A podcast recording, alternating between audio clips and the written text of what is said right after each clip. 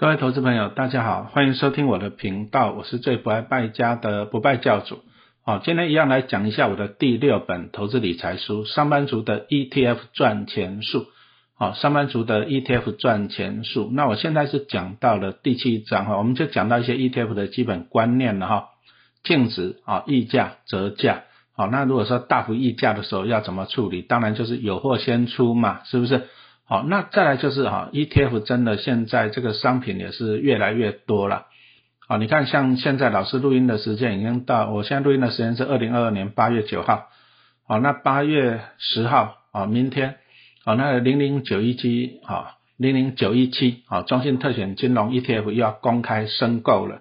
好，那零零九一七有什么特点？那其实老师在前面有几前面几集了哈，有有 p a c k a g e 的有讲到，欢迎你往前面听一下。好，那大家都知道嘛，陈老师要去认购一百张的零零九一七，好，所以我们就来讲一下这个东西哈。那因为新的 ETF 要上市的时候，哎，它必须要先建立规模嘛，这样清楚嘛？因为 ETF 它就是拿大家的钱去投资，好，所以说它要先建立一个规模，好，比如说假设哦，假设他认购了一百亿，就是大家去买，好，他买了一百亿，那买了一百亿呢，那投信拿到这个钱，哈，中信投信拿到这个钱哦，他就可以去买美国嘛，哈。零零九一七有一些什么成分股，像什么美国银行啊，好这些大家去看一下哈。那他就去买成分股，那买的成分股他就可以把这个怎样子啊规模建立起来，好，所以说他们在发行的时候都会啥公开募集，这个叫 IPO 哦，公开申购哦，这样子清楚没有？那公开申购的好处在哪？好处第一个好处就是你想买几张都可以啦，嗯，这个好像也不是好处了，有了还是有好处，等下会讲到。好，那再来公开申购的时候，你注意哦。好，你认购都是要用一张，好，注意啊，最少是一张，好，比如说像零零九一七，啊，它发行价就十五块钱，好，那所以说你去申购的时候就一股十五块钱，那一张就是一万五千块，好，那用这个倍数，你不可以买零股，注意啊，公开申购的时候你没有办法买零股，你就是一张两张，好，啊，你如果口袋里很有钱的话，一万张两万张都可以，好，这样子清楚了嘛，好，这是它的，啊，公开申购了。那再来，通常哦，通常我们在买的时候，通常会有一些手续费用。那有时候公开申购的时候，其实券商你要看他跟你的交情嘛，对不对？哎，他有时候会给你免手续费，这个当然也是优点。不过，到底要不要去参加 啊？注意啊，要不要去参加这个公开认购啊？其实还是一句话讲，你要看好。如果说你看好这档 ETF 的未来的趋势啊，比如说陈老师觉得啊，零零九一七它百分之七十五。的成分股都是美型美国的一些大型的金控股嘛，哎，那我觉得哎现在啊利率哈升息哈，又对一些金控银行有利，那当然呢，如果说长期来讲哈，其实人类的经济 哦，人类的经济活动还是会不断的往上发展，好，那你说像那些券商啊，你说像股市规模是越来越大，那券商就会收到你很多的手续费嘛，那像你说那个哦证券交易所。啊，证券交易所就是庄家嘛，它可以收到很多的钱。好，那这些我们刚讲的，这些都是零零九一七的一些主要的成分股。好，那所以说你如果说认同啊，你觉得说，哎，未来经济不断的发展，那其实是对，好，对这些银行股、金矿啊、金融股有利的话，那当然你就可以什么，趁着去啊，陈老师就去申购，啊，认购个一百张，那我就放在小孩子户头里面，那我就放个五年、十年好了。假设哦。好，那这样子长期投资，好，意思就是说，如果说你看好这一档，好 ETF，啊，它的成分股，它的产业，那你看好它未来的趋势，啊，你也打算长期投资，哎，那是可以去这样去公开认购了，啊，你就买的，那你就买的就放着，这个叫公开申购，你就去认购，哦，这样子清楚没有？哦，啊，有的人说，那我我公开认购的时候，我不要去认购，那我等它上市以后再去买，可不可以？哦，也可以，哦，上市以后再去买也可以，哦啊，但是你上市当天，哈，是隔天，啊，比如说今天上市的，明天、后天哦，上市前几天可能股价波动会比较大，好，我们等一下再来讲，好，那我们首先第一个来看一下，哈，好，零零八六一，老师就是拿这个做例子，哈，那它在二零一九年十一月十九号，哦，挂牌上市。而且挂牌当天呢，当天十三万张的交易量，其实十三万张啊不少了好，那隔天又十四万张，那什么意思？挂牌当天十三万张，那隔天又十四万张，那表示什么意思？表示就是说，哦，其实啊，大家就这样，因为你要去认购哈，认购还是有一些手续要做了哈，大家可能会觉得麻烦嘛。那大家就想说，那我我看好啊，因为零零八六一它就是哦强调五 G 嘛，啊元大全球未来通讯，那大家看好这个产业，可是你要去申购啊，大家嫌麻烦的，想说上市再来买，可是上市再来买呢，就大家都挤在上市前一两天买，好，那就有可能讲，你就刚刚看到就是这怎样子啊，第一个就爆大量了嘛，是不是？那爆大量会有一个情况哦。哦，我们刚上一集啊，我们有讲到了哈，ETF 的折溢价，对不对？好，那在刚上市的时候，你看一下，像我们刚刚讲到零零八六一上市那一天，第一天是十三万张，第二天十四万张。我们在上一个单元也讲到了，其实 ETF 中间有个投呃造市商嘛，啊，那当大家要赶着申购的时候，造市商要怎样？好，他就要把手上的股票放出来，好，那放出来就是说，大家第一个大家买买得到股票。那再就是说，如果说太多人买，股价会上涨，那造市商要把股票放出来，哦，那放出来就可以把股价压回净值的附近。那当然又有人问，那老师为什么投信不自己卖股票到股市去就好了？啊，目前是没有办法，因为目前的法规可能政府会觉得说，哦，你投信如果说都自己来，对不对？自己买股票，自己卖股票啊，他可能是防弊啦，老师在猜啦，所以说他就是经由中间一个造市商。但是造市商就会有一个问题，就是说，好，比如说我刚刚讲到的十一月十九号零零八六有十三万张的啊，就是买单了，成交量是十三万张。可是造市商他手上搞不好没有那么多张，为什么？因为每一张都要钱呐。那搞不好造市商他准备了十万张，哎，可是呢，市场上的需求是十三万张，结果有三万张这样没有被满足，就是造市商没有办法丢出来。那没有办法丢出来，那就这样供不应求，就会造成怎样股价大涨哦，就会造成大幅溢价哦。所以说我们在上一堂课上一个单元，我们讲到说，哎，第一个好，常常有时候会大幅溢价是在除夕前啊，最有可能大幅溢价哈，也是僧多粥少嘛，对不对？再来就是上市的啊前几天了啊，因为大家没有去公开申购，那他要等着上市的时候再来买啊，大家都这么做。啊，结果赵市商手中库存的股票不够多，啊，所以说大家都抢着买，抢着买就有可能造成这样，上市的第一天，好，第二天大幅溢价。你说像那个，啊，富邦的那个越南，哈，零零八八五，哦，那个上市也是大幅溢价，哦，那如果说你怕上市碰到这种大幅溢价的情况，那很简单，你在公开申购在 IPO 的时候，你你就那时候买，你买的时候啊，比如说零零九一七，它就是十五块钱，啊，你就绝绝对不会这样。不会多出钱，好这样子清楚吗？啊，你如果说你等着上市嘛，注意啊，上市前如果说是很热门的 ETF 来讲啊，那搞不好上市前一两天，甚至前一个礼拜就会大幅溢价，那你就要注意啊，大幅溢价你不要追哦，你要耐住性子，你不要追哦，清楚没有？啊，不过那时候人性就受到考验了哈。所以还是一句话讲了，你如果看好的话，哦，那你就去公开申购，好认购，你就可以避免上市以后哇，万一大幅溢价了，要不要追？不追怎么办？要不要追？哈，这个就哦比较啰嗦了，对不对？可是呢，很多人他要去公开申购哈认购，他就觉得不方便。好，那老师这里举了一个例子啊，像二零一八年六月的时候，哈元大 MSCI A 股啊零零七三九啊公开募集。那当然，营业员就来找我啊，说啊，老师啊，你就买个一些吧。那我觉得我那时候还是看好中国嘛，因为中国哈，你做 A 股入模啊，这个行情对不对？啊，那时候我就想说，好吧，那就去，因为它公开申购价格一张啊，一股是二十块钱，一张是两万零零七三九。那我那时候就想说，好了，买个五十张一百万好了，对不对？那手续要怎么办？那我就要先到我那个元大投信啊，找营业员要填单子。哦，填单子就是填我要去申购的。那申购完了要填完单子要去汇款，好，所以说我再跑到银行去汇款。然后在银行汇款的时候，我就在想说啊，既然看好那个 A 股入模嘛，入股 A 股入模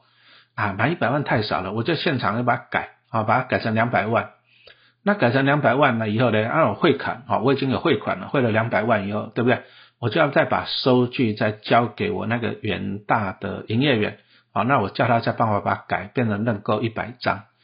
那所以说，你从这里可以看到了，上班族你可能就要讲，你要去营业员那边填单子嘛，然后再来你要再去邮局去啊银行去去转账，对不对？好，那讲真的是有一点点的不方便了哈，除非你像陈老师这种老人家退休人家嘛，对不对？啊，我我就是反正都去找营业员，那可能大家哈就就不是很方便。那再来我这里要提醒一下哈。这个粉丝团有时候我们会提供一些资讯啊，比如说啊，像零零九一七啊，即将在八月十号到八月十号十二号啊，八月十号到八月十二号公开申购啊，这个粉丝团啊，有时候就很多人在问，老师要去哪里认购？老师要去哪里买？要怎么买？这个哈，讲真的哈，拜托一下自己做一下功课了。什么意思呢？第一个啊，零零九一七啊，它就是中信投信的，那很简单，你上中信投信的官网。哦，那它的官网它都会注明清楚，说啊，你可以到哪一家券商去啊，公开申购，你可以到哪一家券商去啊，元大啊啊讲错了，中信投信官网上面都会有哦，所以说你记得，你下次比如说你看到元大的新的 ETF 或者谁的新的 ETF，你想要去申购，对不对？很简单，第一个你上那个投信的官网，好了，你真的很懒，你也懒得上官网，那你怎么办？你就 Google 一下啊，比如说中信投信。哦，那你 Google 一下，一定会 Google 到一个电话嘛？对，你打电话去问啊，这样子清楚没有？好，啊，你不要问我。那再第二个呢，你去问你的营业员。好，那当然陈老师都是问我的营业员，说啊，我要办这个，我要办那个啊。不过后来是有些网友跟我反映了，因为因为陈老师就是老人家嘛，我就很喜欢去跑去啊，跑去券商啊，跑去银行，反正我就很闲嘛，去走一走哈。有时候写书写累了，就跑去刷个折子。哦，那这样跑过去，可是有些人就跟老师反映说啊，老师啊，我根本就不认识我的营业员呐，啊，我就线上开户啊，线上开户我我哪知道我的营业员是谁谁谁，对不对？呃，这个是一个好问题啦。那你如果说好，你不知道要怎么办，你的营业员是谁，对不对？这是一个好问题。那还是一句话很简单嘛，你就打电话到你的券商嘛，啊，比如说你的，你总知道你是哪一家券商嘛，对，你打他的总机去问，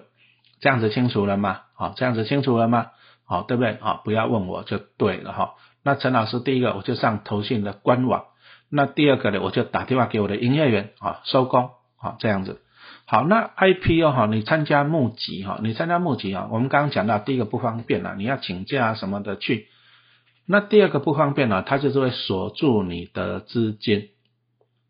好，那什么意思呢？比如说我们刚刚讲零零八六一。啊，它募集的期间是在二零一九年的十月二十八号到十一月的一号，好，它就是给你这几天啊，二十八号到一号应该是五天吧，对不对？好，那它募集好，募集完了，可是股票上市的却是在十一月十九号才上市。那你从这里看啊，比如说你一号去缴款，缴款完了以后呢，十九号股票才上市，那表示呢？表示你如果认购以后，你这笔基金资金呐，比如说你买了一百万，你这笔钱就会被锁住，哦，锁到了十九号，啊，注意啊，你会被锁住啊。其实有些基金呢，有些基金啊，它会给你锁哈，比如说有的基金啊，基金不是 ETF，啊基金就是啊，你去投信啊，去券商买，去银行买的基金，好，那刚老师讲的零零八六一啊，它是 ETF，啊，ETF 你可以在股市中买卖。好，那有些基金呢，它有闭锁期，所以说你在买基金你要注意啊，有的他会跟你讲闭锁期是三个月，什么意思？就是你认购了以后，你要三个月以后你才能够卖。好，老师讲的这是基金。好，那如果 ETF 不用，ETF 不会锁那么久。啊，像我们刚刚讲的，你是啊刚刚讲的零零八六一嘛，你十一月一号你去认购，啊认购可是股票是十一月十九号才上市，那表示呢一号到十九号呢，你这笔钱你都不能动。好，那你如果说急着要用钱或者你一定要等到十九号股票上市了以后，你卖出，好，你才可以看到钱，这样子清楚没有？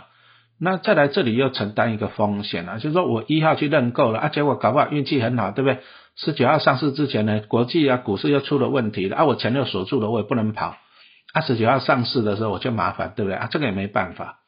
哦，讲实话，这个也没有办法，哦，那当然了，你往反方向去想，你会发现。那搞不好我一号认购了以后呢，而且我这段期间股市都很好，十九号上市马上就涨翻了，有没有可能？啊，也是有机会啦。就是说，好，老师只是要讲的，就是说，你去啊 IPO，你去公开申购募集以后呢，你要等到上市，好，你才可以样卖出。所以你的股、你的钱呢，通常会被锁两三个礼拜左右。好，注意哦，你会被锁两三个礼拜左右，对不对哈？那老师刚刚就讲到了，我去认购那个。零零七三九嘛，哦，那我去认购那个零零七三九啊，啊，我后来就认购一百张两百万，啊，结果呢运气很好啊，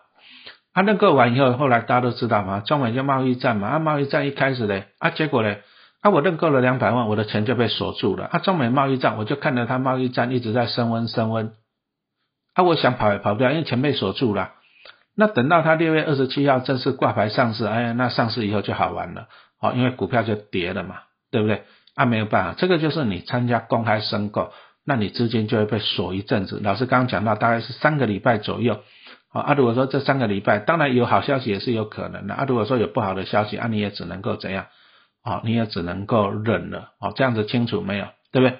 好，所以说，好，你自己要去评估，要不要去参加公开申购。我们刚刚讲到第一个好处是你要买几张都可以，甚至可以免手续费，哦，这是它的优点。那再就是你如果说看好，重点其实投资 ETF 你要去看好它的，哦，你如果说真的看好它，啊，比如说我看好五 G 产业或者我看好金融产业，好，那我刚刚讲的五 G 你就买零零八六一，啊，你看好如果说啊美国的金融股你就按零零九一七，你如果看好它，你也打算长期投资，啊，你你其实是最简单就是说公开申购就去买，买了就不理它。啊，放个好几年这样子哈，那你公开申购，好，你就可以去认购啊。但是缺点，好，刚刚也讲到缺点，就是第一个你要去办嘛，那办就要花你的时间。那第二个缺点就是说啊，你资金会被锁上一阵子，好啊。如果运气很不好的，就是在锁的那一阵子，好像刚刚老师讲的零零七三九，哎，结果确认购完了，结果你就看到中美贸易战就开始在那边，啊，问题是你钱都被锁住了，你想跑又跑不掉啊，啊，这个就就就很麻烦了。哦，这样子清楚没有哈？所以说这个只能够让你自己去评估。好，那再来，其实啊，买进 ETF 到底可不可以买哈？我还是觉得最主要的就是说哈，第一个你要去看它的产业，好，啊，再来就是你去看它的成分股，好，因为现在新的 ETF 太多了啊，只能这样子讲。那你要怎么去评估它？好，那其实，按照现在的规定啊，注意啊，这是规定了，就是说。啊，比如说零零九一七，老师记得它的成分股大概是五五十档啊，但是注意一件事情，它在公开申购的时候，只会揭露前十大，这个也是政府的规定哦，就是在公开上市的时哦，公开上市之前呢，他在公开申购的时候，申购的时候他只会跟你讲前十大成分股，不过前十大大概也够了，因为前十大加加起来超过一半，通常啊都会超过一半，甚至会达到七成的权重。好那所以说哈，你如果说你看到这档 ETF，那你就先去看一下它前十大成分股，或者你看一下它的前五大的成分股。好，啊你如果说你看起来嗯你觉得不错，好这些成分股是好公司，好也有成长性，那搞不好呢，哎它这时候股价再低一点，好那你当然你就可以讲可以去怎样子，好去参加申购。好，那我刚刚又提醒大家，就是说你参加公开申购的好处就是说，哎。比如说它认购价钱是多少钱？那十五块好，零零九一七十五块，十五块你就十五块啊。其实之前呢，之前公开申购大概会用二十块的，那就是一一股二十块，一张就两万块。啊，只是说后来大家抢市场，那为了让小资主容易入容易入手，哦，所以说现在都大概都是十五块啊，一张就是一万五公开申购，因为让你好好入手，好这样子，好，那这个是好处。但是我刚讲到说，你如果说你公开申购的时候，你不想去申购，因为你要请假或什么，你很啰嗦，你不想去，啊，你也不想说资金被卡住，对不对？哎，啊，你等上市上申购，上市的时候你不用申购，你到股市去买，可是就会碰到一个问题，就是说啊，如果说哎大家都是这样子，哦，上市当天再来买，结果就会讲爆大量，买的人多，啊，供不应求就会讲大幅的溢价，就是你买贵了啦。哦，所以说我就书上就举例嘛，零零八六一刚上市的时候，上市第一天，哦，十一月十九号的，就那天溢价的幅度超过涨，超过七八七点二六趴呢，那表示什么意思？表示说你买贵了七点二六趴，那早知道是这样子，你就在公开申购的时候，你买十五块钱，你就不会多买贵了嘛，是不是？那结果呢，他前三天都也是都大幅溢价，因为前三天都十几万张，哦，所以说注意啊。哦，你如果说哈参加公开认购，就是 IPO 的时候，你去认，哈，举例哦，哦，哎，已经过了，你们听到录音的时候已经过了，哈，就是那个零零九一七，八月十号到八月十二号这三天，你这三天去认购都是十五块钱，就这样子。啊，如果说你这三天不去认购，啊，你上市的时候，哈，我刚刚就讲零零八六一嘛，那上市的时候搞不好因为大家都去抢着买，就造成大幅溢价，哈，零零八六一在那个时候就出现这个事情，那你就会买贵了，这样清楚没有？哦，所以说如果说上市以后你发现买单很积极又大幅溢价，啊，那你你你还是先躲开了，这样清楚没有？大幅溢价绝对不要追了，啊，你就等到上市的蜜月期过了，好，按照股价呢回到净值的时候呢，好，你再去买，啊，所以说我们这个单元就是跟大家分享哈，这个 ETF 到底你要不要去参加公开啊申购？好，今天就是跟大家分享这个单元，好，谢谢大家的收听。